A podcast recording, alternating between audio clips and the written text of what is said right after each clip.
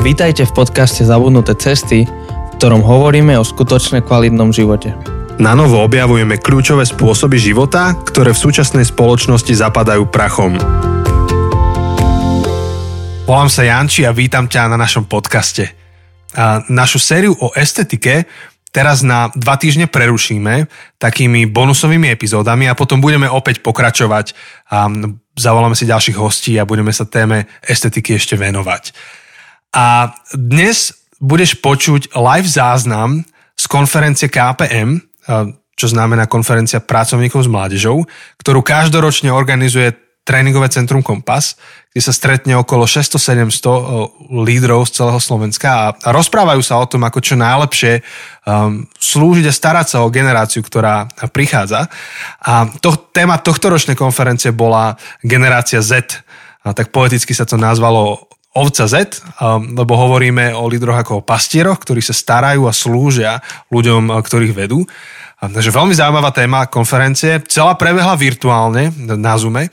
A v rámci tejto konferencie nás Chosem pozvali, aby sme spravili hodinovú a klasika, keď nám dáte hodinu, sú z toho dve hodiny, hodinovú rumku, kde sme mali náš podcast, verejne sme ho nahrávali a a celý sme ho dali do toho konceptu, že ľudia sa nás mohli pýtať akúkoľvek otázku a my sme na tú otázku odpovedali. Takže pýtajte sa nás čokoľvek. Tak znela téma a vám ju prinášame a budete môcť teraz si vypočuť, a ty si budeš môcť vypočuť, že o čom sme sa rozprávali. Tak prajem príjemné počúvanie. Keďže sme na konferencii o ovci Z, tak sme si povedali, že povieme nejaké príbehy s ovcami, ktoré máme. Tak uh, môžem začať ja. Začni ty, začni ty, Janči. Uh, akože vždy som, vždy som nejak uh, mal príležitosť ísť na nejakú farmu a, a vidieť. Um, dokonca raz som bol na takej farme, kde, kde sa narodilo nejaké zviera, už neviem, či to bolo jahňa alebo teľa alebo čo. Ako chlapec som to videl. Ale akože zážitok s ovcami mám taký, že som bol v Alpách na prechádzke, akože tvárme sa, že to bola turistika, ale bola to prechádzka nejaká Alpami po chodníku hore a dole. A jak sme schádzali dole, partička, tak som si všimol, že sú tam na tých Alpách ovce. Sa tam tak pásli, rôzne, čierne, biele, hnedé. A iba tak úplne zo srandy som na ne za, čo ovce bekajú, zabekal. Zabekal. Zabekal som na ovce. A také, že bé. A sa to tak ozvalo tou dolinou a pozeral som, že čo sa bude diať. Tie ovce prestali žuť, pozreli sa na mňa a všetky začali ku mne takto kráčať dole z tých kopcov a začali sa ku mne zbiehať. A ja hovorím tej mojej skupine, že toto není dobré. Ma tu nejaký švajčiarsky bača zahluší, keď mu zoberiem ovce. Tak som normálne začal akože sa ponáhľať, že utekam preč a tie ovce išli za mnou, nasledovali ma. Tak potom som zastal, lebo hovorím si, že to bude úplne zle, keď z toho kopca tie ovce odnesiem kde si do dediny dole. Tak som si tam sadol a tie ovce si sadli okolo mňa a normálne jedna aj prišla ku mne, dala si tak hlavu a som ju tak pekne hladkal. Tak to bol môj zážitok s ovcami. Koseja, ty máš aký zážitok? To máš celkom príjemný zážitok. Ja, keď, keď sme sa rozprávali asi 5 minút predtým, než toto začalo a sme rozmýšľali, tak nenapadlo mi žiadny príbeh s ovcov, ale napadlo mi príbeh s kozou. A, a je to dosť podobné, tak poviem vám môj príbeh. To je úplne podobné. Ovca a koza. a, to je také podobné. Um, takže mal som možno čo 16 rokov, 15-16 rokov a vracal som sa domov zo školy, že um, a nikto nemal byť doma a zrazu ako sa blížim k panelaku, kde sme bývali, tak, tak vidím policiu a vidím, že je ten, akože ten, uh, taký keď je nejaký crime scene, vieš, ten, akože, ten, to, aby si neprešiel, jak sa to povie? Páska? Nejaká? Áno, áno, áno, tú pásku, presne pred môjim panelákom, že neviem vojsť akože domov, čo sa deje, že je tam policia, je tam akože veľa ľudí, že, že čo sa deje, tak som sa tak trochu bál, ne? A tak som sa priblížil a že, že tak som šiel za policajtom, že prosím vás, že ja tu bývam, môžem ísť, alebo že no, musíte čakať. Prečo? Že, že prečo nemôžem ísť? Lebo je tu koza. Proste a ja neviem, komu utekla koza uprostred mesta Akože naozaj tam nebolo blízko žiadna farma, žiadne nič. Akože kilometre nebola žiadna taká príroda, kde by mohla byť koza. Ja neviem, čo sa stalo, ale proste zrazu som kúkal a tam bola pred dvermi bola koza a ja som nemohol vojsť domov, lebo tam koza blokovala vchod a nikto nemohol vojsť a to bolo ako nejaký crime scene, proste ako keby tam niekto niekoho vraždil a bola tam koza a čakali na tú um, zvieraciu proste, neviem, tí čo akože mali prísť a mali ju zobrať neviem kam, lebo neviem odkiaľ mohla prísť, tak som musel čakať tam pol hodinu. Tak uh, len si pamätám, ako som volal kamarátovi, že neuveríš, čo sa stalo. tak um, potom ten kamarát mi to vrátil tak, že na, na mojej svadbe um, som ho poprosil, aby mal príhovor a toto z nejakého dôvodu pridal do toho príhovoru, keď hovoril o tom, aké ja mám šťastie, že ako všetko možné v živote sa mi stalo. Tak uh, musel som čakať pol hodinu, aby som prišiel domov, som bol strašne hladný a, a to všetko, pretože nejaká koza uh, blokovala našu bytovku. Tak to ste vy Španieli na Malorke. Možno, že tam bežne akože koza je domáce zvieratko. No, neviem pre koho. Akože strašne by ma zaujímalo zistiť celý ten background akože toho, že, že čo sa tam stalo. Že, že podľa mňa by to bolo na nejaký dobrý Netflix seriál. No, že... Pozri, ale keď sa nad tým zamyslíš, tak náš spoločný kamarát Tarzan býva v centre Žiliny a tiež má sliepky a kadečo. To je pravda. A raz mu to aj ušlo a naháňal to tam po centre. Tak tiež možno, že sa niekto pýtal, že čo robí sliepka v centre Žiliny. To je pravda. Nevieme. Tak, máte tam takého Tarzana na, na Majorke, ktorý má kozu v centre. Pravdepodobne je to asi nejaký, teda môj bývalý sused, keďže som tam býval na Malorke. Možno, že to má byť jeho obed. Obed, ale nevydalo. Očividne. tak, o, tak nič, tak to také úvodné príbehy, keď už máme o tej OC, OCZ uh, rozprávať. Ale teda dnešný podcast je, sme to tak pracovne nazvali, neviem, či aj to bude ten finálny názov, ktorý dáme, že, že spýtaj sa čokoľvek. A keďže sme tu live, oh no, a máme tu nejakých 55 ľudí prihlásených, tak, tak ja to mám veľmi rád, keď máme live, lebo máme tam reálnu interakciu s ľuďmi, môžeme uh, dostať nejaké otázky alebo nejaké témy a dokonca vidím, že, že na slajde už uh, už pribúdajú a, a, a je to super. Uh, možno len chcem pripomínať pre tých, čo ste tu live, že, že som znovu poslal ten link, ak ste sa pripojili skôr, eh, neskôr. A, a vlastne ide o to, že budeme sa rozprávať na čokoľvek vy chcete. Akékoľvek otázky sa vy opýtate, tak o tom sa budeme rozprávať. Uh, budeme mať taký otvorený rozhovor. Tak um, Janči, ideme rovno na to, alebo ešte potrebujeme niečo povedať? Asi, asi už nič, v kľude, poďme na to. Dobre, tak vlastne pre tých, čo neviete, ešte môžete aj dať uh, pačík na tie otázky a, chcete, a tým pádom sa dostanú vyššie. Tak máme tu prvú otázku uh, od, uh, od Vendlovcov, od našich uh, kamarátov Vendlovcov. Uh, ako vy dvaja osobne vnímate generáciu Z? Cítite sa im vzdialení alebo naopak blízky? Nemáte niekedy pocit, že na niektoré veci ste už starí? Hmm. Takže sú tam tri otázky, tak môžeme postupne, že dobre, že ako my vnímame generáciu Z? Tak uh, Jan, či ideš ty, či... Super generácia. Neviem, čo tam iné. Myslím si, že um, je ako každá jedna generácia proste má svoje plusy, čo vie priniesť do spoločnosti a má, má veci, ktoré sú obrovským darom pre, pre spoločnosť a pre akože, fungovanie a zároveň akože majú prekážky alebo majú veci, ktoré, ktoré naopak nie sú prínosom, ale sú nevýhodou. Ale ako každá jedna generácia, že v tomto nie sú špeciálni, um, tak ako generácia Y, hej, millennials, nie sú neexistuje dokonalá generácia a, a zlá generácia, hej, akože to je ten neustály mýtus, že uh, staré dobré časy, uh, za mojich čas všetko bolo lepšie, všetko bolo ideálne. No to nie je pravda, akože za mojich čas niektoré veci boli lepšie, niektoré veci boli horšie. Za tvojich čas chodila koza po Malorke. Áno, a to je úžasné a zároveň um, som nemohol ísť domov. Takže to bolo otravné. A, tak neviem, myslím, že majú kopec pozitívnych vecí. Napríklad to, že, že prekonali ten náš, napríklad tá millennial generácia, čo je aj, aj moja, tak je strašne zameraná na ja. Proste ja som stredobodom vesmíru. Ja musím byť špeciálny, ja musím byť najlepší, ja musím vynikať.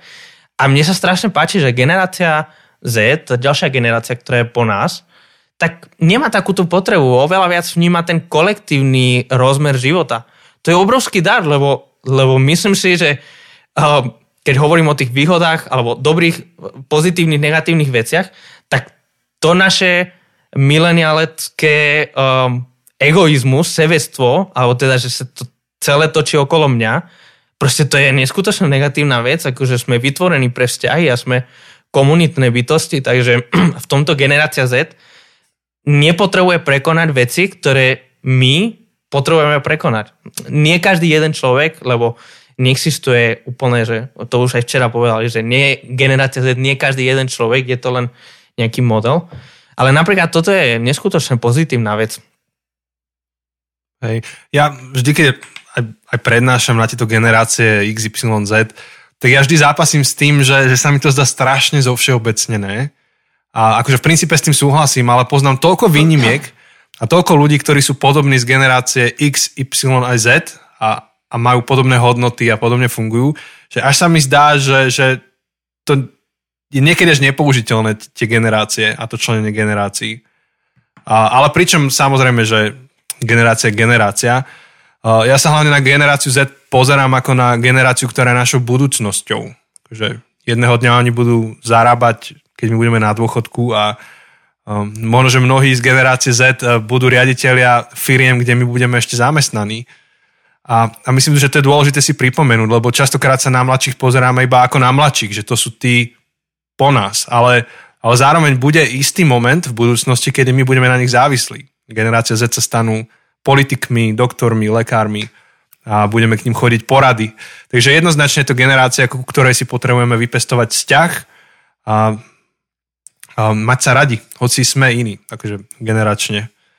A tá podotázka, že či sme im vzdialení alebo blízki, to, to sa mi ťažko súdi, myslím, že to oni skôr musia povedať, že ako sa cítia, aspoň za seba, že ako sa pri mne cítia, ale ja sa dobre cítim, kedykoľvek som z Gen Z a vždy, keď mám možnosť ísť rozprávať niekde, aj, aj byť, stráviť čas e, s mladými a výrazne mladšími odo mňa, tak ja si ten čas veľmi užívam, veľmi rád ho tam trávim.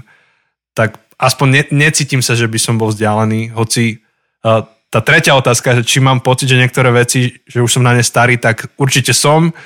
A to zistím aj pri svojom synovi, neviem, čo on bude za generáciu, ale už mu veľa hovorím myslím, nie. Myslím, že alfa, myslím, že on už je alfa. Alfa tak mu veľa hovorím nie. Uh, najmä na také, čo súvisí s mojim chrbtom.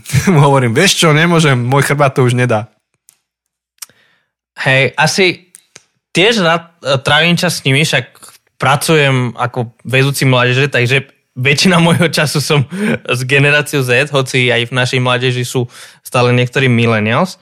A necítim sa veľmi vzdialený, v smysle, že, že ten vekový rozdiel nie je veľmi veľký. Um, že ja som jeden z tých po, posledných ročníkov mileniálov, takže, uh, takže v čas, časti už akože som súčasťou tej trans, transition, akože uh, generácie možno. Uh, a, ale hej, akože sú momenty, kedy sa cítim staro. Uh, napríklad to, že nie som si prvýkrát v živote stiahol TikTok aby som dal jedno na tú výzvu, hej, že povedz, povedz mi, že, som na KPM, že si na KPM, bez toho, aby si mi povedal. Tak nie som prvýkrát uh, si stiahol TikTok, um, som spravil svoj prvý a zrejme aj posledný TikTok, lebo mi to toľko trvalo zistiť, ako to funguje, že, že som sa cítil úplne ako kto videl Avengers a kto videl ten posledný Avengers a kde je úplne tá na konci tá scéna, kde Kapitán Amerika je starý, tak akože presne, presne tak som sa cítil ako starý kapitán Amerika, že uf, a, lebo, lebo celá generácia frčí na, na TikTok. Takže to bolo také celkom um, slandovné. Tak uh, super, super. Uh, ďakujeme za otázku. Druhá otázka, táto prišla aj na Instagram, aj na slajdo. Um, a inak bola aj jedna otázka, že či sa budeme pýtať otázky z Instagramu. Áno, ale možno je dobrý nápad, aby ste ich dali aj na slajdo, kvôli tomu, aby ľudia mohli hlasovať. Ale budeme aj z Instagramu, čo ste tam dali. Ale táto otázka bola aj na Instagrame, aj, aj na slajde. Ako fungujete spolu so svojimi manželkami, rodinami v rámci vášho spoločného času s Bohom? No, to je skvelá otázka. U nás sa to vyvíja vždy podľa situácie a podľa potreby. Momentálne je asi najnáročnejšie obdobie, aké sme kedykoľvek mali, čo sa týka nejakého rodinného manažmentu, práve preto, že Janka pracuje, manželka, ja pracujem, obidvaja z domu a deti sú doma. Um, už sú doma dlhšie ako akékoľvek letné prázdniny. Um, tak um, akože my fungujeme vyslovene tak, že ja, manželka robí ráno, ja robím po nociach, my máme úplne akože oddelené to teraz. A, ale je to podľa potreby. Uh, napríklad, čo môžem spomenúť je, že, že keď bolo také obdobie, možno, že niekoľko rokov dozadu, um, mi manželka hovorí jedného dňa, že sa cíti taká že, že potrebuje nejak pomôcť, uh, že, že duchovne nejak veci neprežíva, že má nejaký taký útlom. Uh, nazvime to, že, že má to s Bohom komplikované, že it's complicated. A, a tam som vtedy videl, že napríklad toto je čas, kedy potrebujeme oveľa viacej spolu um, prežívať tie duchovné veci a rozprávať sa o nich a mať spolu stíšenia. Tak som jej povedal, že vieš čo, že ja, ja, ja si to vždy ráno pripravím. Lebo normálne to máme, že každý má aj svoje ale som povedal, že, že až po tú dobu, kým, kým ti nebude lepšie, tak, e, tak budeme spolu, aj keby som mal ráno stať proste o 6. asi všetko prichystať. A tak naozaj, že som, že som ráno stál a, a ja som bol ten, ktorý otvoril Bože slovo, čítal som ho na hlas, povedal som k tomu nejakú myšlienku, aby ona iba mohla počúvať a príjmať a potom sme sa modlili a to trvalo nejaké obdobie. A potom sú iné obdobia. Potom sú obdobia ako tieto, kedy je to také bojové, že kto kedy môže, tak e, sa stíši a má, svoje stíšenie. Takže ja ho mám inokedy a Janka inokedy práve, práve kvôli deťom. Ale čo je zaujímavá vec, čo prišlo práve s deťmi je to, že spolu ako rodina mávame každý deň. Každý večer máme spolu stíšenie. A, a to niekedy môže trvať aj 20 minút. Že si sadneme s deťmi večer, um, rozprávame sa o tom, že aký bol deň, za čo sme Bohu vďační, čo by sme boli radi, keby sa udialo tie ďalšie dni. Alebo si sa pýtame detí, že, že ako dnes pomáhali svojim spolužiakom, že, že ako plnili to, o čo nás Ježiš žiadal, milovať ľudí okolo seba. Potom si čítame biblický príbeh, rozprávame sa o ňom, pomodlíme sa a ideme spať. Um, niektoré večery je to šup šup a niektoré večery naozaj si dáme čas a, a tak toho trávime. Čiže aj pre nás e, s manželkou sa toto stala toto sa stalo tým momentom dňa, kedy sa spolu stretneme a spolu, um, jak, jak bola tá otázka? Oha, už zmizla zo slajda. Som, som to chcel naformulovať presne podľa tej otázky, ale že áno, spolu akože máme nejaké um, stíšenie alebo spolu prežívame. Že ako, ako fungujeme v rámci nášho spoločného času s Bohom. Tak, spoločný tak čas s Bohom. Tak pre nás práve s príchodom detí sa to stalo večer. Mm, mm-hmm. Nehovoriac teda o tých v štandardoch, že, že v nedelu do obeda ideme spolu e, do spoločenstva a podobne. A vy, Jose, ako, ako to máte? Za nás, my sme v inej situácii, hej, my nemáme deti a, a som zvedavý, ako ak, ak, e, ak nám pán Boh dá mať deti, tak ako to zmení tú dynamiku. Um, my sme trochu iný typ v tomto, tak napríklad niečo, čo nám veľmi pomáha, je, že, že my sa veľa rozprávame o týchto veciach. Um, my sme každý v tomto smysle možno viac introvertní, alebo že až tak nemáme, že nemávame úplne, nefungovalo nám to mať, že spoločné stišenie. To bolo niečo, čo nám nikdy nefungovalo, keď sme sa zobrali a sme to skúsili nejaký čas. Ale skôr je to, že každý to má sám, ale že potom sa rozprávame. A zvlášť e, e, obaja veľmi radi čítame a veľmi radi čítame aj teologickú duchovnú literatúru. A, a taká zásada pre nás je, je zdieľať tým, čo prechádzame. Lebo aj akože naša teológia, naše vnímanie Boha, naše vnímanie sveta a okolia sa mení časom, lebo proste rastieme a, a, a máme nové skúsenosti. A dôležité je v tom sa rozprávať, lebo inak sa môže stať, že, že budete rásť ale od seba, že, že vy pôjdete jedným smerom a váš partner, manžel, manželka pôjde druhým smerom. A tak pre nás je veľmi dôležité sa rozprávať o tom, čo čítame, čo rozmýšľame, ako myšlienky z tejto knihy nás vedú že k tomuto alebo k tomuto smeru. A, veľa sa rozprávať o tom, um, teda nad čím premýšľame, alebo nad čím uvažujeme, alebo aké sú naš, nejaké naše otázky uh, viery. Čiže je to trochu iný princíp, než ten typický, um, alebo ten, čo sa často prezentuje, že aby, aby sme mali spoločné stíšenie. Viem, že pre veľa ľudí to funguje a to je, to je super.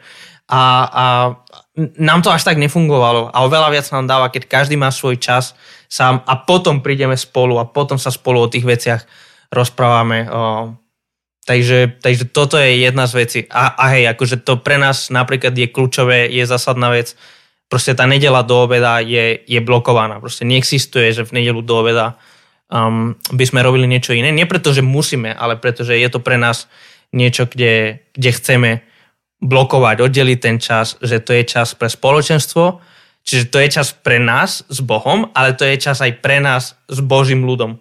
Uh, takže, takže toto je pre nás tiež kľúčové v tom um, našom času s Bohom, alebo teda um, spoločenstve s Bohom. Áno, a to, to ja môžem tiež ako počiarknúť, že, že my takisto kopec um, toho času s Bohom alebo toho duchovného spolo, tej spoločnej duchovnej cesty zažívame tak um, spontánne, že sa rozprávame o veciach alebo sa pomodlíme za nejaké veci. Um, a, a je to bežne pri varení alebo pri upratovaní alebo pri prechádzke, um, že, že, to tak preniká tým našim životom. Tak mm-hmm. podobne. Je, existuje nejaká téma alebo oblasť, o ktorej sa cítite nekomfortné rozprávať alebo v ktorej sa cítite stratení? No určite sú témy, kde sa cítime stratení. Dajte nám nejakú kvantovú fyziku a sme hotoví. Obidvaja. Hej. Ale... Uh, akože ťažko sa mi rozmýšľa, že niečo konkrétne, lebo práve, že kvôli tomu, že, na, kvôli tomu, že v tej oblasti som stratený, tak nad tým ani veľmi nerozmýšľam. Um, tak akože ťažko, akože chcel by som dať, že o tomto, ale, ale ťažko sa mi o tom hovorí. Um... Presne, že keď sú oblasti, ktorým nerozumieme, tak my si ich zoštudujeme. Takže napríklad predvčerom taká random vec ma napadla, že, že ja naozaj úplne nerozumiem do hĺbky politickým systémom, aké sú na svete, že proste americký typ eh, prezidentskej republiky alebo prezidentskej demokracie versus parlamentná na Slovensku, ale vlastne tá Slovenská prešla vývojom a bola parlamentnou v 90. rokoch, ale v súčasnosti je to parlamentno-prezidentská demokracia a potom máte konštitučnú monarchiu a, a, a, a potom parlamentnú konštitučnú, no proste, a tak som si to zapol na iPade a ja neviem, 4 hodiny, 4 hodiny večer som to čítal a šrotoval a v kľude sa o tom rád porozprávam v najbližšom podcaste. Čiže akože strátený a strátený, že sú veci, ktorými nás zaskočíte, alebo aj, aj teraz, keby ste sa spýtali a rovno povieme, že nevieme, ale zároveň to nie je vec, ktorú by sme si nemohli zoštudovať, pokiaľ to nie je nejaká kvantová fyzika alebo niečo úplne šialené, že rocket science, ako sa hovorí. A, uh-huh. Ale čo sa týka nekomfortnosti, asi s Chosem akúkoľvek tému otvoríme, ale v kľude akože doplňa oprav Jose, ale akože opakovane si hovoríme, že, že neradi uh, akože vo, na veľkom fóre hovoríme o témach, ktoré by sa podľa nás mali riešiť v menších skupinách, uh, ktoré sú buď výbušné alebo veľmi individuálne. A, a v samotnej podstate veci, ak sa k tomu vyjadríme na verejnosti nejak konkrétne, tak to zostane nepochopené, nedovysvetlené.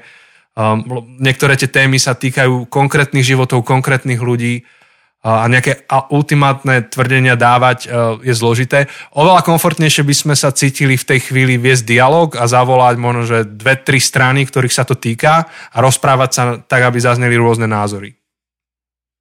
Hej, myslím, že si to o, dobre povedal, že, že presne, že, že, že možno také pastoračné o, veci, o, ktoré, ktoré akože sú niektoré pastoračné, alebo teda counseling, e, také sprevádzanie, ktoré sú všeobecné a ktoré by sme nemali problém povedať takto pred mikrofónom a nech to ostane nahraté a nech to ostane na internete a 20 rokov neskôr uh, nás môžu, nie, môže nás niekto počúvať.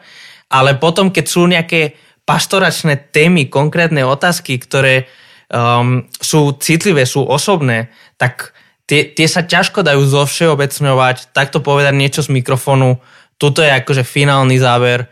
Um, lebo, lebo často životné otázky sú, sú hodne komplikované a sú, a, a, a sú nemajú jednoduchú odpoveď, lebo, lebo nie je jednoduchá vec, ale je to vec, v ktorej sa pripá, prepájajú alebo spájajú rôzne životné skúsenosti a, a rôzne aj uh, oblasti života, ako psychológia, uh, výchova a rôzne veci. A tým pádom dať nejakú ultimátnu odpoveď je veľmi, veľmi ťažko a, a často je aj chybou, ne, nevravím, že vždy, takže tým pádom k tým veciam, a, a také sme niekedy mali, keď sme mali presne takéto live, uh, pamätám si párkrát, keď sme mali nejaký live a dostali sme nejaké otázky, ktorým, ku ktorým sme sa necítili komfortne odpovedať jasnou, jednoduchou odpoveďou, ale museli sme dať presne takúto komplexnú odpoveď, ako dávame aj teraz, pretože nebola to jednoduchá otázka, ktorú by sme len tak chceli vyriešiť a vyhodiť zo stola, ale že chceli by sme si sadnúť s tým človekom a, a poznať príbeh, poznať dôvody, lebo často o tom sme hovorili aj na iných podcastoch, často je otázka za otázkou, čiže často aj keď sa niekto pýta nejakú otázku, je za tým oveľa viac, než len tá otázka a, sama um, povie. A keby si odpovedal na tú otázku, Keby, si, keby dostaneš jednoduchú otázku a odpovieš na tú priamu otázku, v skutočnosti neodpovedáš na tú otázku, čo sa ten človek pýta. Preto oveľa radšej máme dialog, máme rozhovor, sedíme pri pive, pri káve s tými ľuďmi, aby sme mohli sa dopracovať k tej otázke za otázkou a na tú sa snažiť odpovedať. Veľmi komplikovaná odpoveď na veľmi jednoduchú otázku, ale... uh, Asi nebola až taká jednoduchá. Hej, no nebola taká jednoduchá. Hej. Um, dobre, ďalšia otázka. Čo by ste mi poradili? Dvojbodka. Neviem hovoriť nie ľuďom. Keďže mm-hmm. ľudia vedia, že som dobrá a dobrosrdečná, tak to zneužívajú. Ako sa to mám naučiť hovoriť im nie? To je úplne bombová otázka. Super. Masaker naša, naša obľúbená téma.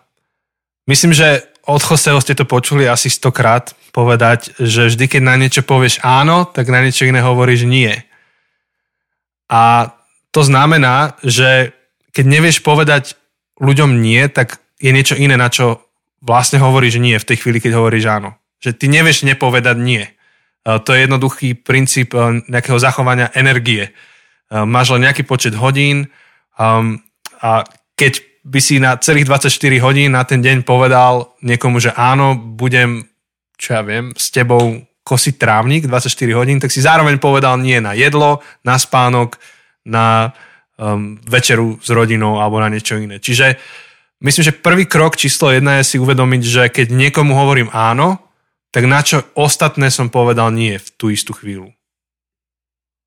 To, vôbec si to uvedomiť a dať, dať si to pred seba. To, to, a to je dôležité preto, lebo môžeme mať pocit, že, um, že, že povedať nie je také neslušné, však, však niekto sa spýta, že môžeš a ja môžem, však teraz som tu, tak môžem, pomôžem.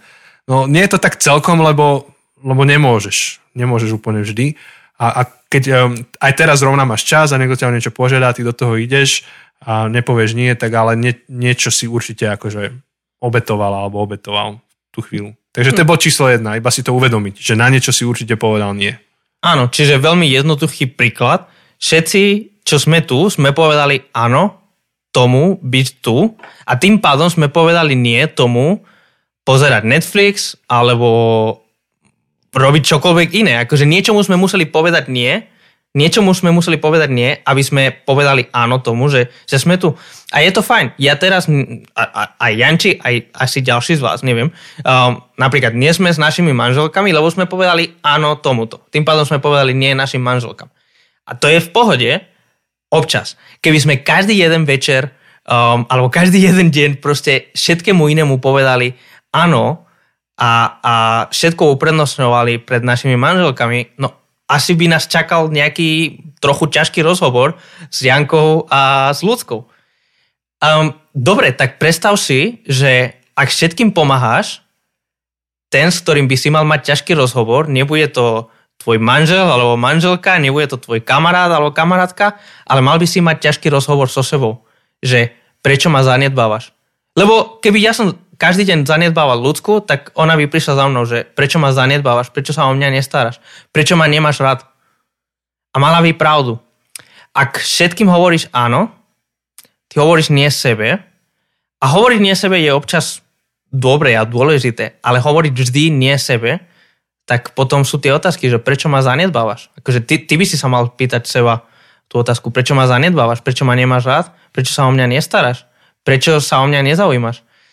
A možno taká druhá vec, na ktorou možno uvažovať, je, že prečo hovoríš stále áno, že, že tam spomínáš, že si dobrá, dobrosrdečná, ale často aj naša pomoc druhým vychádza z, takého, z takých dvoch vecí.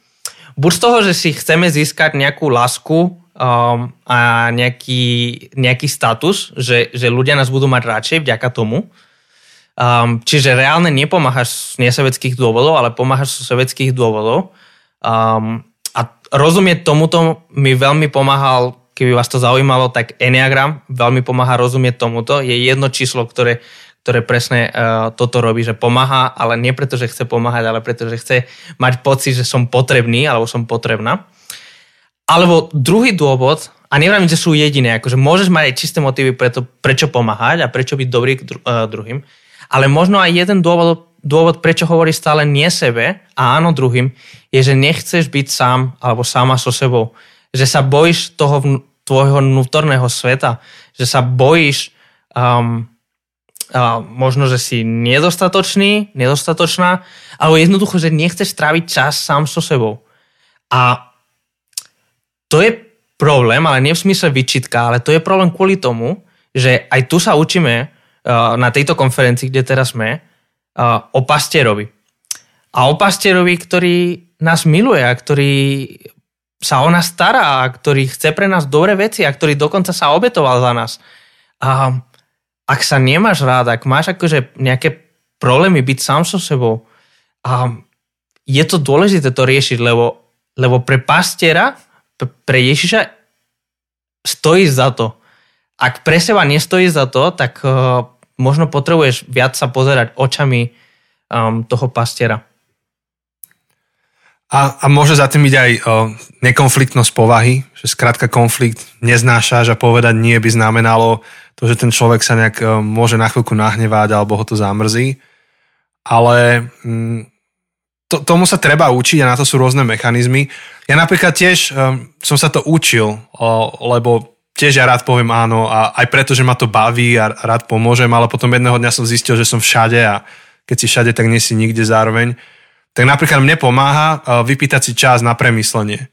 Že poviem, že neodpoviem hneď, keď ma niekto o niečo požiada, pokiaľ to není, že teraz som dostal defekt, poď mi pomôcť. Ale keď je to niečo, na, na čo si môžem vypýtať ten čas, tak si ho vypýtam. A, a potom s chladnou hlavou v kľude, keď si to premyslím, tak, tak tomu človeku dám vedieť. A, a potom um, inak povedané to, čo zaznelo doteraz, um, akože myslieť na seba nie je egoistické.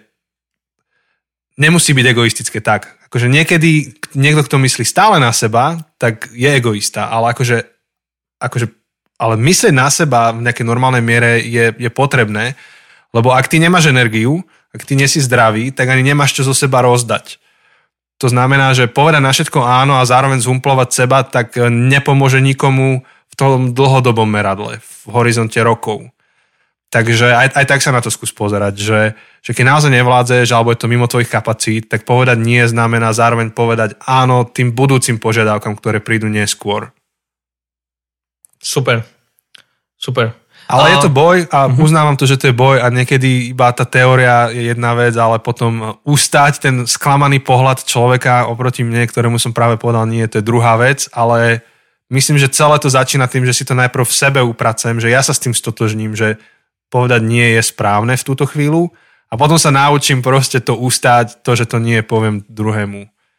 Um, a mne teda pomáha si vypýtať čas na to, aby som si to mohol úplne v kľude rozmyslieť. Uh-huh, uh-huh. Hej. Um, poďme na ďalšiu otázku a len chcem pripomínať, že uh, kľudne majte otvorený aj to slajdo a, a hlasujte za tie otázky, lebo je ich tam viacero, tak ak chcete, aby sa nejaká otázka dostala uh, na vrch a aby sme sa určite k nej dostali, tak uh, môžete hlasovať, dať tam pačik. Um, ďalšia otázka je, ako bojovať s ústarostenosťou a so strachom. No akože to je bombová otázka a podľa mňa Peťo dneska v rámci jeho prednášky odpovedal čiastočne na to, tak skúsime to rozšíriť. Pre mňa je v tomto veľmi nápomocný alebo nápomocná tá časť kázne, ktorú mal Ježiš na vrchu, kedy hovorí, že pozrite sa na nebeské vtáky a pozrite sa na polné lalie, že oni fungujú, tak prečo vy by ste mali byť ustarostení? No a môžem dať na to hodinovú kázeň, čo nechcem teraz, ale mňa fascinuje to, že ako Ježiš pracuje s tými obrazmi. Že, že samozrejme, že človek povedal, že Ježiš ako vážne, že ideš ma porovnávať s nejakým vtákom, že vták proste nevie, čo bude robiť zajtra, on proste totálne random funguje. V jednu hodinu postáva hniezdo tam, potom ho postáva tam. Tak vychováva deti, deti asi takým štýlom, že ich má v hniezde jedného dňa ich vykopne z hniezda von a naučte sa letieť cestou dolu. Proste, a ja vychovávam deti 18 rokov, proste nejak ich učím, um, chodíme po doktoroch, že, že vážne Ježiš, že vtáky a, a potom podobne aj s tou trávou. A, a, a Ježiš tam hovorí, že ale pozri sa na svoj život, že nie je on viac než len tieto veci, ktoré sú okolo teba, že nie je tvoj život niečo ešte o mnoho viac než len tie každodenné veci a nie je Boh teraz už to parafrázujem, že nie je Boh schopný sa o teba postarať, pokiaľ vytvoril celý tento systém okolo teba, ktorý funguje. Že ak, ak Boh vytvoril prírodu, ktorá dokáže fungovať a veríme v takéhoto Boha, teda nie nejakého neosobného, nejak, nejakú energiu alebo silu, ale veríme v Boha, ktorý vytvoril to, čo je okolo nás a, a máme väčšiu hodnotu ako toto všetko, že či to nie je dostatočný dôvod akože nestresovať sa o budúcnosť. A potom tam Ježiš dodáva, že starostenosťou si nepredlžíme deň ani o lakeť, to dneska aj Peťo spomínal, že, že ustarostenosť je neproduktívna, že nič nezmení na tej budúcnosti, ale oberie nás o niečo v prítomnosti. A, a potom Ježiš to zakončuje tým, že, že zameraj sa na veci Božieho kráľovstva a tie ostatné životné veci, tie sa vyriešia, akože tie sa ti nejak upracujú v živote. A a ja toto vnímam ako pravdivé, že veci, na, ktorým, na ktorých mi v živote najviac záleží, tak to sú tie veci, ktorými sa stresujem. Napríklad teraz akože celý svet je vystresovaný z toho, že nejakú loď tam vykotilo v Suezkom prieplave a všetky tie srandy s tým bagrikom ste videli, hej, že Matovič je bagriček a, koaličná kríza je tá loď a, a no, mnohé memečka ste asi videli. A, ale akože ja v kľude dneska zaspím akože to nie je moja zodpovednosť tú, tú loď nejak riešiť. Úplne v pokoji dneska zaspím, ale ten bagrista sa tam chudák trápi, alebo ľudia, ktorým tých 10 miliard tam stojí každý deň. Ale sú iné veci, ktoré, ktoré v mojom živote sú také, na ktorých mi tak záleží, tak bytosne mi na nich záleží, že kvôli ním nebudem spať, keby sa, keby sa niečo dialo. A Ježiš hovorí, že upriam veci na, alebo upriam svoj pohľad na veci Božieho kráľovstva a keď toto spraví, že na tom ti bude v živote najviac záležať, teraz tým nemyslí, že vykašli sa na ostatné veci. Nie, akože maj, investuj do školy, do vzdelania, do rodiny, do domu, do hobby, do, do športu, fajn, ale najviac nech ti v živote záleží na veciach Božieho kráľovstva a niečo to spraví s tvojou ústarostenosťou. No, takže to je taký celý taký balíček, taký, taký komplexný obraz, ktorý tam Ježiš kreslí a hovorí o tom, že pozri, ako funguje príroda, máš dobrého otca, ktorému na tebe záleží viac, než len na prírode, ktorú stvorila, ktorá funguje dobre zároveň tvoj život je viac než len jedenie a pitie a šaty, akože na konci života budeš úplne iné veci hodnotiť, než to, že či si si kúpil ten správny typ bicykla. Úplne iné veci budú podstatné. A do tretice hovorí, že zameraj sa na veci Božieho kráľovstva a niečo to spraví uh, s, s tvojim strachom a ustarostenosťou teda, ktorú máš. A super, že si aj spomínal to Bože kráľovstvo, lebo vlastne to je uh, ďalšia otázka, čo bola, že čo znamená hľadať najprv kráľovstvo Bože v praxi. Mhm. Chceš ty sa začať? Tak možno prepojím aj tú predošlú otázku aj s touto, takže skúsim uh, trochu k obidvom. Um, myslím si, že uh, ako bojovať s ustarostenosťou, uh, súčasťou toho pre mňa je snažiť sa vytvoriť nejaký distanc medzi tou vecou, čo mi teraz robí starosti a, a môj život. Lebo, lebo niekedy potrebujeme istý odstup, aby sme dokázali nemať starosti. Um, často tie veci, ktoré prežívame teraz, sa nám zdajú ako koniec sveta, ale z veľkého pohľadu, a keď sa pozrieme na svoj život ako jeden veľký obraz, tak, eh, tak budú len malou časťou, malou skladačkou v pucle. Hej, že pamätám si, poviem teraz taký prípad, ktorý sa stal dávno, lebo tie, čo sú teraz, tak sú akože úplne ako keby koniec sveta, ale poviem vám, že, že keď som skoro 10 rokov dozadu začal vysokú školu v Barcelone a zase som nedostal stipendium a som musel uh, odísť zo školy, lebo som nemal na tú školu peniaze, sa mi to zdalo ako koniec sveta, sa mi to zdalo ako, čo teraz urobím v živote. No, vďaka tomu, že som skončil v tej škole, tak som potom dostal ponuku, alebo teda som mohol prijať ponuku, prísť na Slovensko a vďaka tomu som mohol študovať a som mohol si nájsť ženu a som mohol začať podcast a, a, a som mohol kopec iných vecí. A zrazu tá vec, ktorá kedysi v 2012 bolo koniec sveta a bolo, že ako toto prežijem, tak teraz je, že fú, že som sa kvôli tomu akože robil starosti, že to je taká maličkosť. Tým nechcem podceňovať tie dnešné starosti, akože tie, tie dnešné starosti, tie vaše a tie moje, eh, ja sa stále cítim, že to, čo ma nezro, mi nezrobí starosti, je koniec sveta. A, a preto mi pomáha si spomínať na to, že ak tá univerzita v Barcelone nebola koniec sveta, ak to a to a to a to a mám milión ďalších príbehov starosti, čo neboli koniec sveta, tak možno, že to, čo mi nezrobí starosti, možno, že keď sa na to pozriem o 5 rokov, možno zistím, že to ani to nebolo koniec sveta. Um, to mi pomáha, to je jedna z vecí. A, a teda aj to Bože kráľovstvo, pre mňa je to z veľkej časti, nie je to jediné, ale, ale z veľkej časti pre mňa je aj o takej zmeni, o takej zmene paradigmy a, a pohľadu, že, že pre nás je prirodzené sa pozerať na seba a hľadať svoje kráľovstvo a hľadať, čo mne prospeje, čo je pre mňa dobre a, a čo, je, čo ja chcem.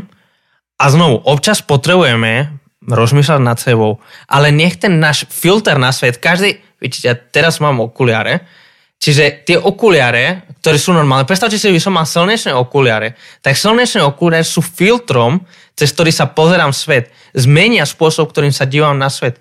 Tak nech náš filter nie je to moje kráľovstvo, čo ja chcem, ale nech je to Bože kráľovstvo, čo Boh chce. Nech to určuje spôsob, ktorým sa pozerám na veci. Čiže napríklad, a ako to môže súvisieť napríklad s tým, že, že moje kráľovstvo a Bože kráľovstvo, tak, eh, tak napríklad ja momentálne a dúfam, že naozaj dúfam, že to vyznie v tom najlepšom smysle, lebo nechcem vyznieť akokoľvek zle a dúfam, že to nikto nepochopí zlým spôsobom.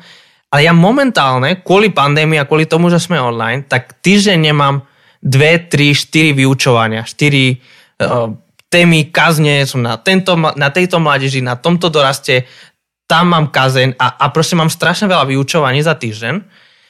A som zistil, že niečo, čo by mi strašne pomohol, nie je to niečo, čo potrebujem, nie je to niečo, čo, šur, čo musím mať k životu, nemusím, ale niečo, čo mi by pomohlo k tej službe, by bolo mať nejaký tablet. Lebo som si na týždeň, na pár dní požičal od jedného kamaráta a som zistil, že to mi veľmi pomáha. A tým pádom teraz riešim, že si idem kúpiť nejaký iPad a jasne, že ma to poteší a jasne, že si na to stiahnem aj nejakú hru a jasne, že občas to budem používať, aby som pozeral YouTube Samozrejme, že nejdem to používať len pre službu. Ale kedy si som chcel iPad, ale som nevidel smysel v tom. Teraz sa pozerám na to, že toto je niečo, čo by naozaj mohlo pomôcť um, službe. Čo by, čo by naozaj nie je to len pre mňa, ale je to pre kráľovstvo, je to pre druhých. Samozrejme, že mňa to poteší, samozrejme, že to bude fajn mať, ale, ale je to zmena tej optiky. Že je toto, čo robím, je táto vec, čo chcem, je to, čo idem robiť len pre mňa, len pre môj vlastný zisk, alebo je to niečo, čo je súčasťou toho, čo Ježiš chce robiť na tejto zemi. Um, takže, takže pre mňa je to o tej zmene perspektívy, že, že moje kráľovstvo versus Božiemu kráľovstvu, Ježišovmu kráľovstvu. Teda to, čo Ježiš chce robiť. Hej, presne akože počiarkujem, možno, že inak položená alebo postavená tá úvaha je, že, že si položím v živote otázku, že čo budujem. Že k čomu to všetko, čo robím, že k čomu to smeruje, že čo budujem. A tá moja skúsenosť, aj, aj skúsenosť ľudí okolo mňa, ktorých počúvam a ktorých príbehy ma zaujímajú, tak hovoria, že, že veci, ktoré investovali, alebo to, čo investovali do Božieho kráľovstva, tak to bola tá najlepšia investícia životná. Teda mimo vlastnej rodiny.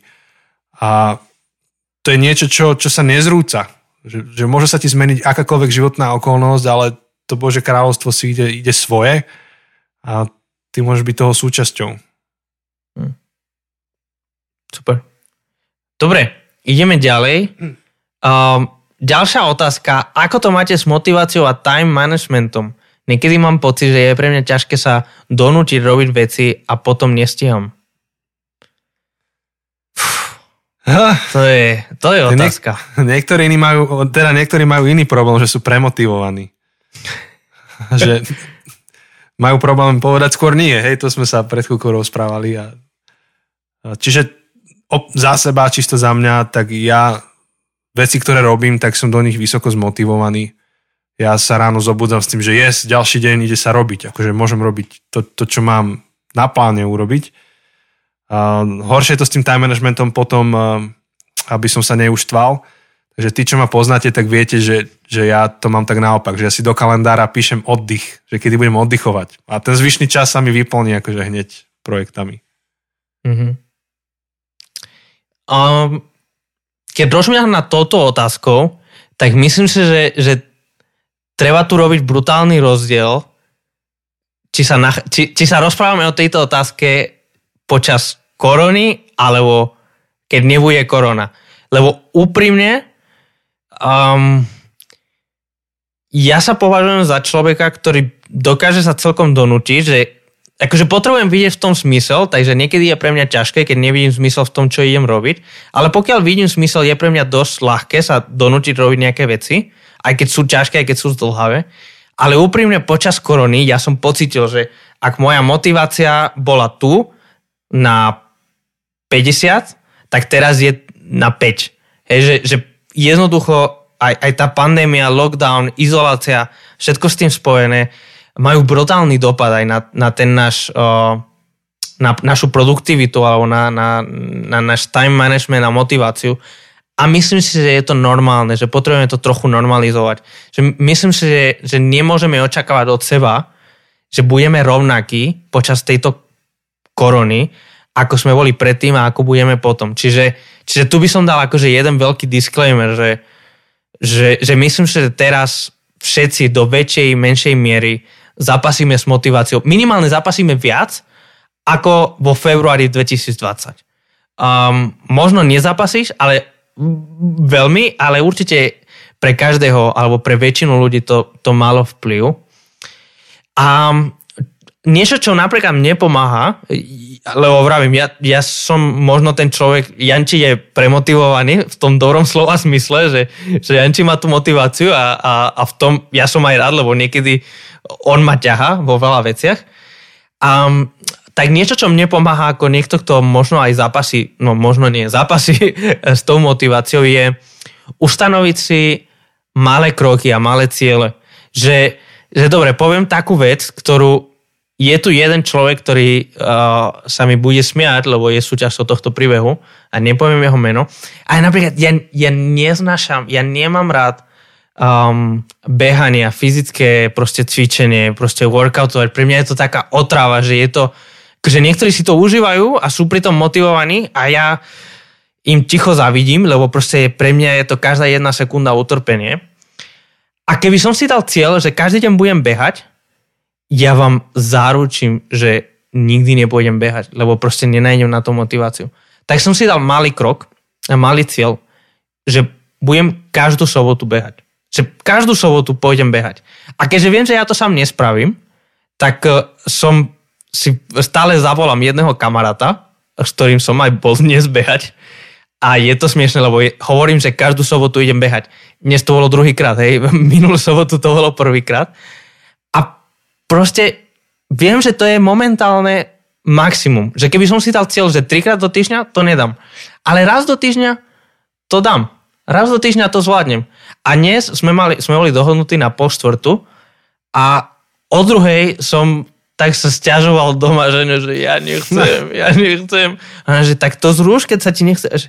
Ale mne sa nikdy nebude chcieť. Proste to nie je o tom, že nie sa mi nechce. Keby sme mali ísť zajtra, tak ani zajtra sa mi nebude chcieť, ale proste viem, že je to pre mňa dobré a urobím to. A mať akože tie malé kroky a malé ciele a zároveň dať si nejakú odmenu, akože oslavovať úspech. Ja som si kúpil dnes dobožku a som si to dal, keď som sa vrátil domov. A to bola moja odmena. Maličkosť, lebo mne ani nie je o to nejak schudnúť, mne ide o to mať nejaký pohyb, mať nejakú aktivitu a dať si malé ciele, ktoré sú splniteľné a potom odmeňovať sa, e, oslavovať ten úspech. Pre mňa je niečo, čo čo mi veľmi, veľmi pomáha. Um, koľko behávam? Veľmi málo, akože radšej to nepoviem, lebo je to veľmi málo a je to veľká hamba, ale dnes som behal viac ako pred týždňom. A to je môj malý úspech, to je môj... Uh... Dneska už 200 metrov. trochu viac, trochu viac. Uh, sa bavíme o, o kilometroch aspoň.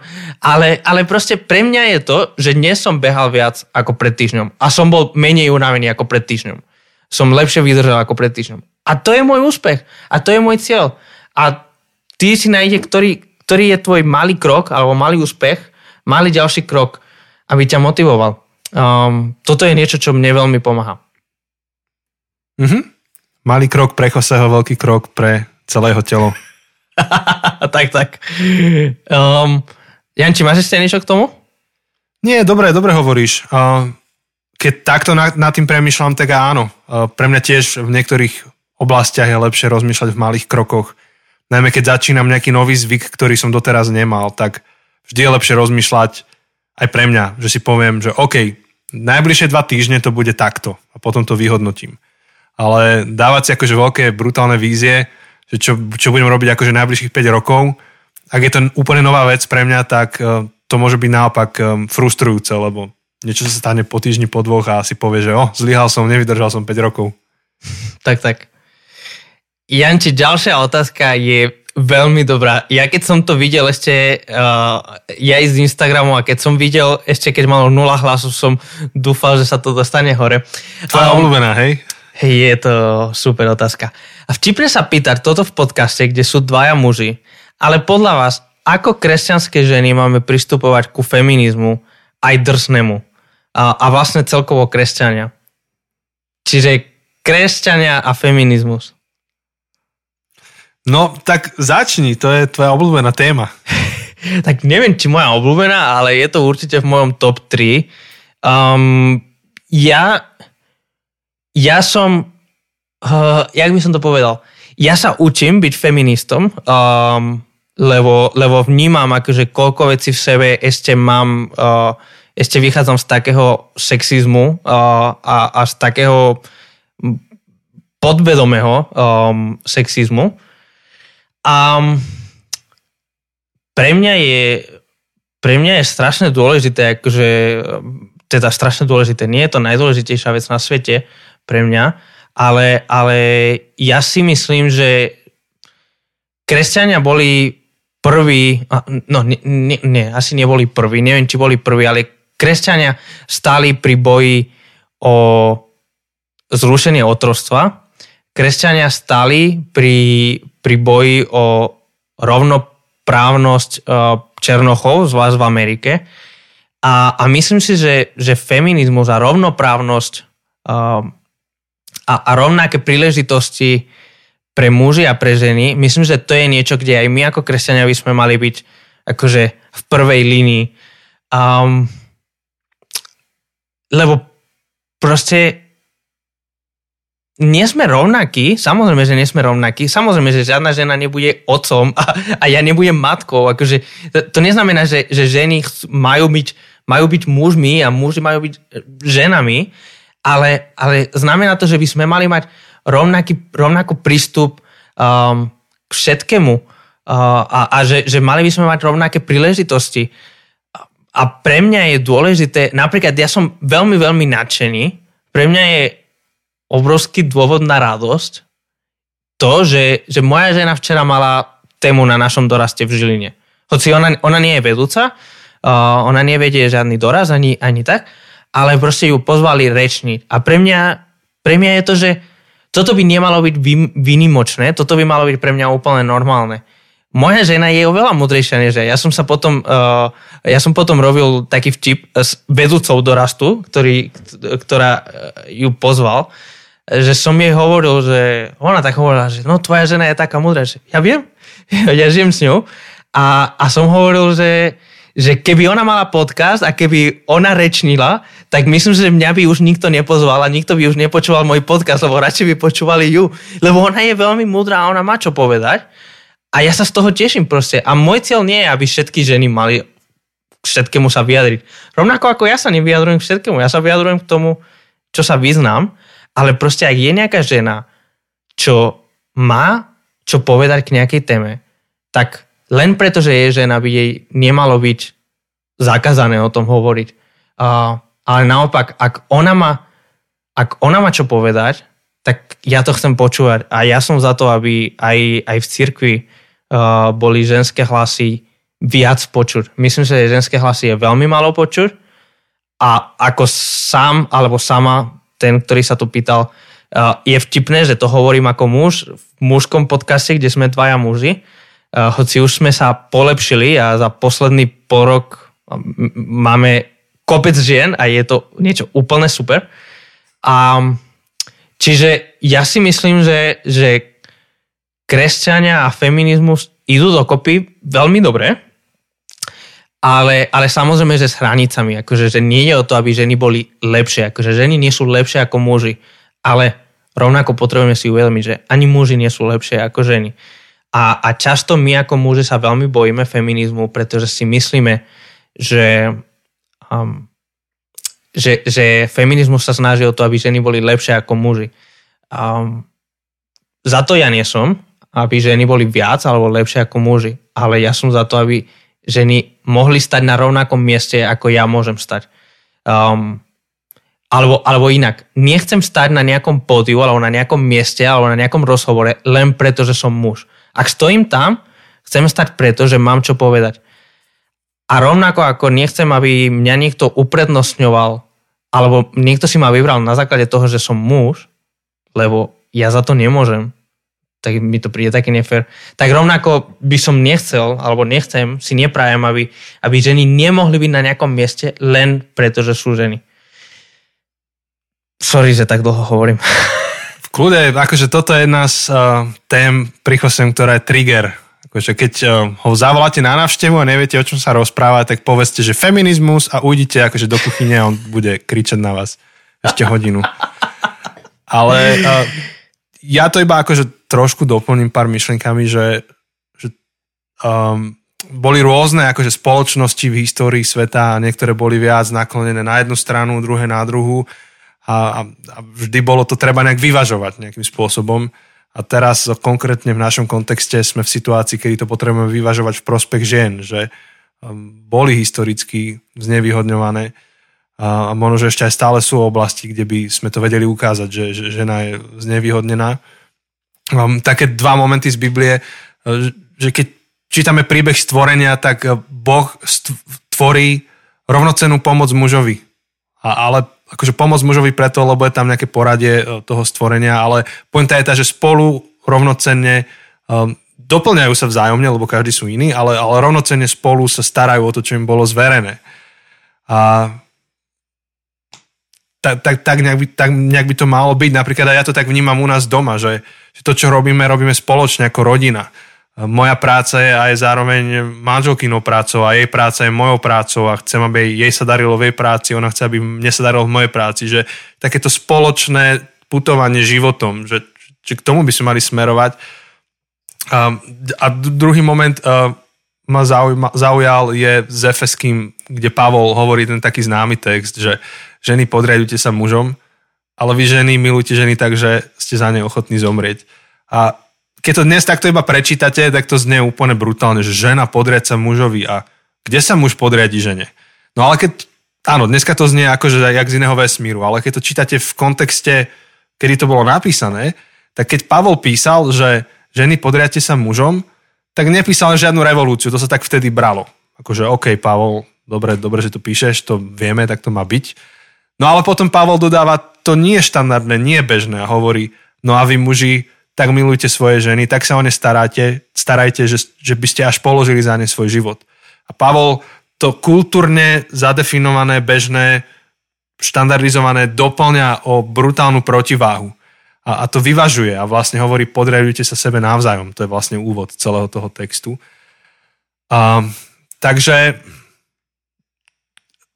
akože k tej téme feminizmu bolo by zaujímavé si zadefinovať, čo tým myslíme, lebo dnes nie je úplne jasné, že kto tým čo myslí, tým feminizmom.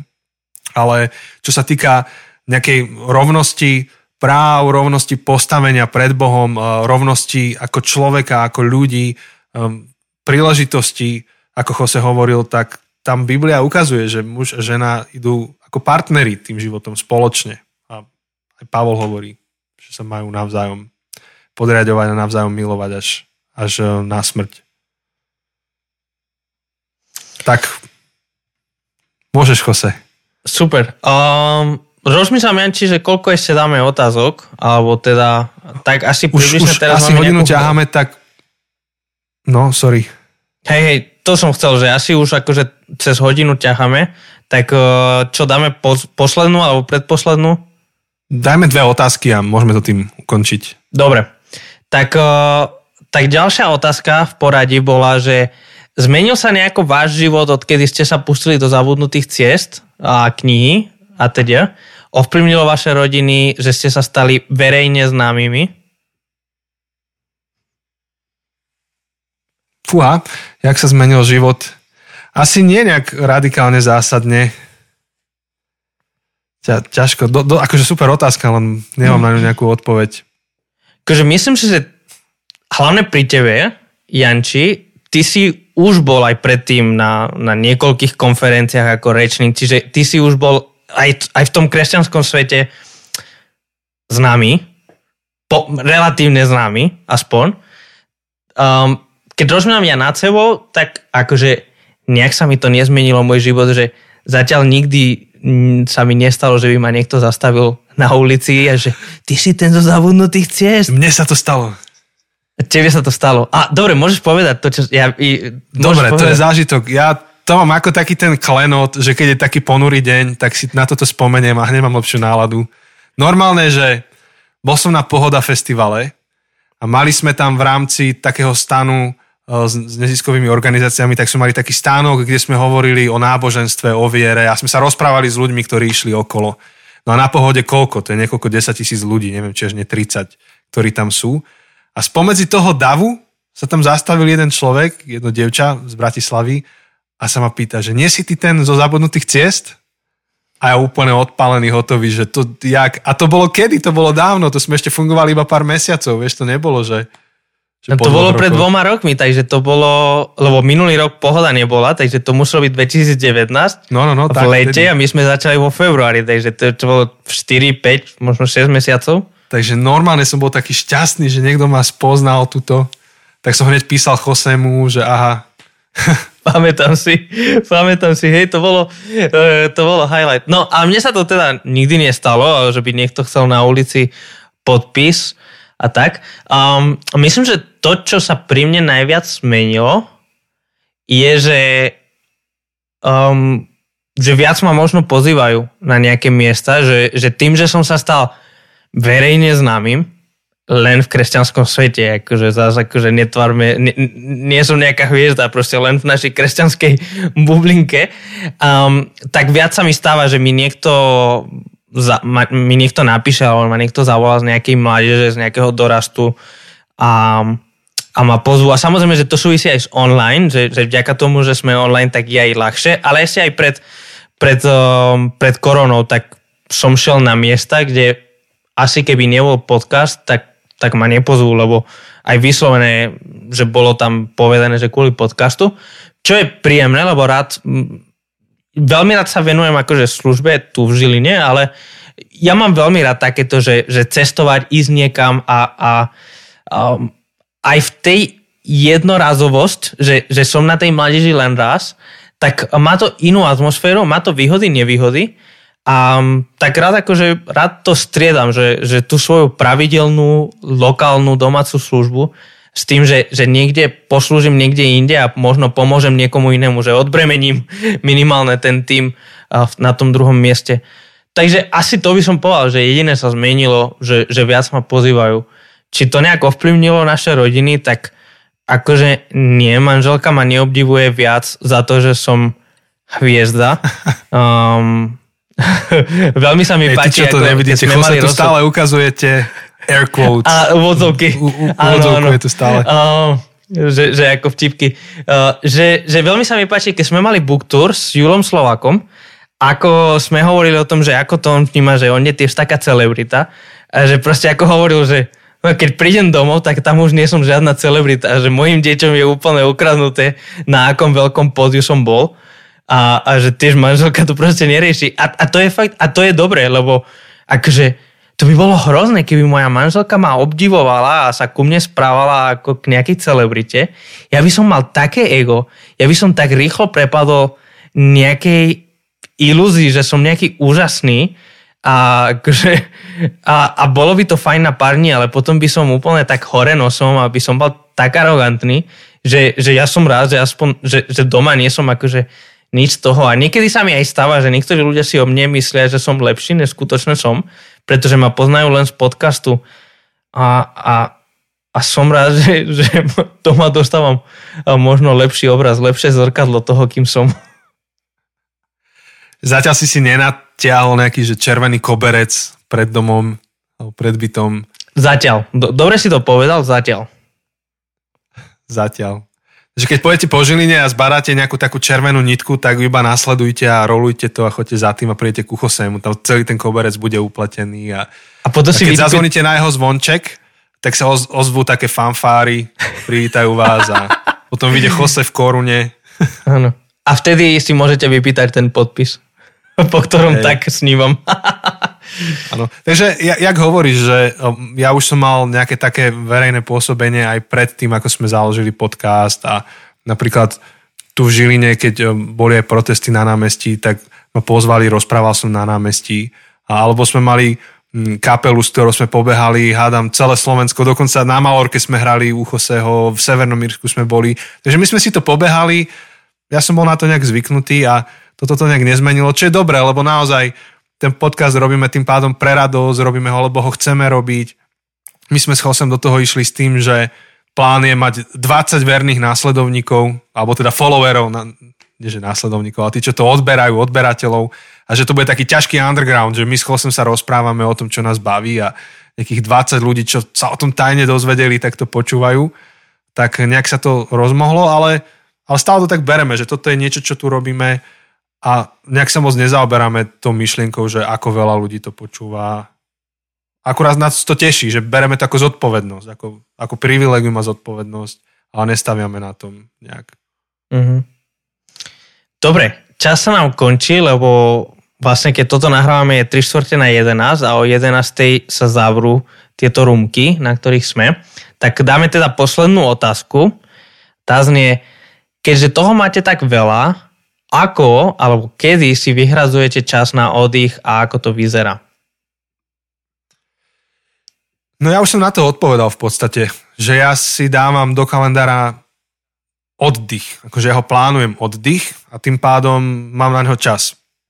A ak poznáte takú tú ilustráciu o nádobe, do ktorej dávate veľké kamene, stredné kamene, malé kamene a piesok a vodu, ešte niekto dáva vodu, tak, tak viete, že v tej ilustrácii je to tak, že pokiaľ dáte najprv veľké kamene, potom tie menšie, menšie, najmenšie až vodu, tak všetko to zmestíte do tej nádoby. A potom, keď to ste nádoby vylejete preč a dáte to naopak, že najprv tam nasypete piesok, vodu a potom nakoniec chcete dať tú veľkú skalu, tak to tam nenarvete. Proste v opačnom to nejde. Takže, takže ja to mám rovnako, že pre mňa tými veľkými kameňmi je oddych. Nikdy si ho nenarvem do kalendára, pokiaľ ho tam nedám vopred. A, takže, takže tak ho plánujem, že um, raz za štvrť roka sa snažím mať taký väčší oddych, že idem aspoň nejaký víkend s rodinou niekde dáme, alebo dva dní s rodinou. Raz za rok plánujeme veľkú dovolenku v lete. A potom taký menší oddych, to sú tie šabaty, čo, čo s Chosem, to je náš trademark tuto, hlavne Choseho. Mám ho na tričku. A to je raz za týždeň, raz za týždeň um, si dať taký deň, ktorý je vyhradený akože času s Bohom, času s rodinou a oddychu. A vtedy nerobím nákupy, proste nemalujem steny alebo nejaké také práce, ktoré ma nenaplňajú. A potom sú také tie mikrooddychy, tie plánujem v rámci týždňa, také, že viem, že si idem zabehať, teda ja už nemôžem behať teraz, ale viem, že idem si zacvičiť, alebo viem, že uh, tuto budem um, jesť dobré jedlo, ktoré si vychutnám, že, že nebudem iba ho hltať popri práci, ale že si ho naplánujem. Pre mňa to je napríklad um, azijské jedlo, uh, vietnamské, taká polievka fo, alebo ja si to, Jose to nemá rád, ale ja si to objednám, ja si to dám pred seba a si to vychutnávam. Takže ja to plánujem a čo sa týka toho, že ako trávim čas, tak trávim ho prácou, ktorá nie je pre mňa práca. Že je to aktívne, častokrát je to aktívne, ale robím niečo, čo ma naozaj náplňa. Um, že zájdem na bicykli niekam, alebo prečítam si nejakú knihu, alebo jedlo nie je práca, ale dám si dobré jedlo, alebo urobím dobré jedlo. Akože pre mňa napríklad variť alebo ugrilovať, hlavne grilovať, pre mňa to je sviatok, oddych. Ja to urobím veľmi rád. A dokonca, čo sa týka grilovačky, tak ani nákup nie je pre mňa zlý, akože v kľude aj na šabát vybehnem si nakúpiť, pokiaľ je to teda veci na grill. A, a vyhýbam sa práve takému, že a do servisu s autom a podobné. Jose, ty to máš ako? Ja to tiež mám naplánované. Uh, nedá sa spolahnuť na to, že vám zíde uh, nejaký čas na oddych. Akože nedá sa na to spolahnuť. Proste dôležité veci v živote si naplánujete do kalendára. Akože nikto nefunguje tak, že tú letnú, dajme tomu dvojtýždňovú dovolenku, náhodou si povie, že tak čo, ideme dnes? Tak poďme dnes. Akože to proste dlhodobo, akože dlhé mesiace možno plánujeme, objednáme ubytko a všetko. Rovnako oddych nemôžeš čakať, že ti spadne z neba. Um, a, a akože naozaj o tomto sme strašne veľa hovorili uh, v tej prvej sérii uh, nášho podcastu, takže, takže možno ak ťa to viac zaujíma, tak tam by som ti odporúčil, aby si sa vrátil. A jedna veľká výhoda je, že to ešte v rámci tých našich prvých dielov, kedy sme ešte hovorili krátko, nejako teraz, kedy hovoríme strašne dlho. Takže tie sa rýchlo prejdú. Alebo potom ešte séria s Marianom Káňuchom, uh, Pause and Play, tá je tiež veľmi super v tomto. Čiže prvá vec, áno, oddych si plánujeme um, a, a tiež ako to tráviť životodárnymi vecami. Čiže opäť ako asi ktokoľvek počúva tento podcast už vie, že ja rád čítam, takže pre mňa uh, napríklad veľká časť toho dňa je čítať si um, byť vonku, lebo keďže väčšina aj pri mojej práci, ale aj pri oddychu väčšinou sedím uh, a často je to aj pred počítačom, tak dôležitou súčasťou oddychu pre mňa je, že práve, že chcem vypadnúť, že chcem mať čerstvý vzduch a ideálne v prírode, ale aj keby to bolo, že len sa prejsť po meste, ale proste, že, že, že aj byť aktívny, pretože keďže mám také sedavé zamestnanie, tak byť aktívny. Dobré jedlo, čo je pre mňa súčasťou aj takého potešenia, ale aj takej oslavy, že proste Boh stvoril akože všetko. Všetko patrí jemu a tým pádom akože dať si dobré jedlo je aj súčasťou oslavy Boha za to, že urobil proste akože Boh neurobil svet, v ktorom jedine potrebujeme akože Boh stvoril ľudské telo, ktoré má tie chuťové, jak sa to povie, chuťové poháriky? Či jak sa... Poháriky. Čiže akože to je úplne nepotrebná vec. Akože Boh nás mohol stvoriť bez toho.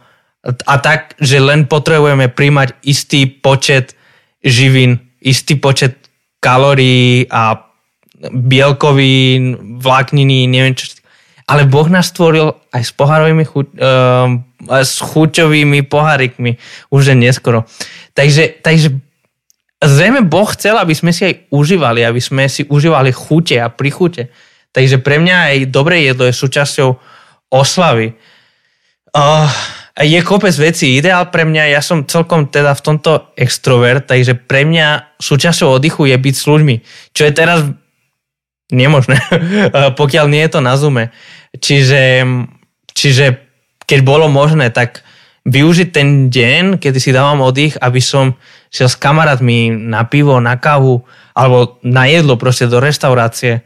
A možno je to jeden z tých dní, kedy aj keď idem von, lebo niekedy musím, že som proste, pracujem v meste, hej, som v meste a dávam si, som hladný, tak proste objednám si rýchlo nejaké jedlo, hoci čo niečo lacné, lebo proste chceš šetriť, nie? Tak napríklad akože ten môj šabat, tak je to jeden z tých dní, kedy sa až tak nepozerám na cenu. To neznamená, že si objednám vinko za 200 eur, hej, akože odtiaľ potiaľ, ale je to jeden z tých dní, kedy dám si možno niečo lepšie, aj keď je to trochu drahšie, lebo chcem sa tešiť. Takže, a o tomto všetkom sme naozaj oveľa viac hovorili aj v tej sérii Šavat, ale, ale asi to najdôležitejšie teda, čo by som chcel najviac zdôrazniť, je, že že naplánuj si to, lebo presne akože ten obraz s tými kameň, kameňmi je, je kľúčový proste. Oddych je jeden z tých veľkých kameňov a ak to tam nedáš a naplníš celý svoj život tými menšími vecami, tak, tak naozaj ti tam neostane miesto.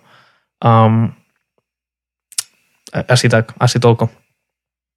Je skvelé otázky. Skvelé otázky a a ešte sú Čas... aj ďalšie, ktoré sú super, no. akože mňa mrzí, že nemôžeme sa dostať k všetkým, ale už aj, uh, asi ste videli, že aj nám svietila poznámka, že už za chvíľu nás, nám vypnú tento Zoom, uh, a je aj neskoro dosť, tak, uh, tak nemôžeme sa dostať k ním, ale možno, že bude v budúcnosti nejaký ďalší live one, takže možno v budúcnosti. Live one. Uh, live epizóda. Mne to už nefunguje, proste ten mozog. ja tiež už som odpálený celkom. A je to aj taký iný, iný typ ako interakcia, lebo my zväčša s Chosajem my sedíme vedľa seba, rozprávame sa naživo, oveľa viacej si skáčeme do reči, je to také živšie. Ale tým, že ideme cez Zoom, tak sme opatrní, lebo je tam nejaký posun a nechceme si úplne akože skákať nevhod do tých vied. Ale, ale sme radi, že to aspoň takto bolo možné a že ste boli s nami a mm, že ste aj takto večer tu posadili a pre nás to bola dobrá skúsenosť a čítame akorát, čo píšete do, do chatu, tak ďakujeme, ďakujeme za všetky tieto správy a tak uh, vidíme sa, počujeme sa a uvidíme, že čo v budúcnosti, ale tak snáď ešte bude aj možnosť takto nejak interaktívne spolu s vami. Tak užite si ešte zvyšok KPMK. Áno. A dobre si oddychnite, aby ste zajtra vládali tak, tak. Ďakujeme, že ste tu, vidíme sa a s tými, čo nie ste tu s nami live, počujeme sa budúci týždeň. Majte sa všetci.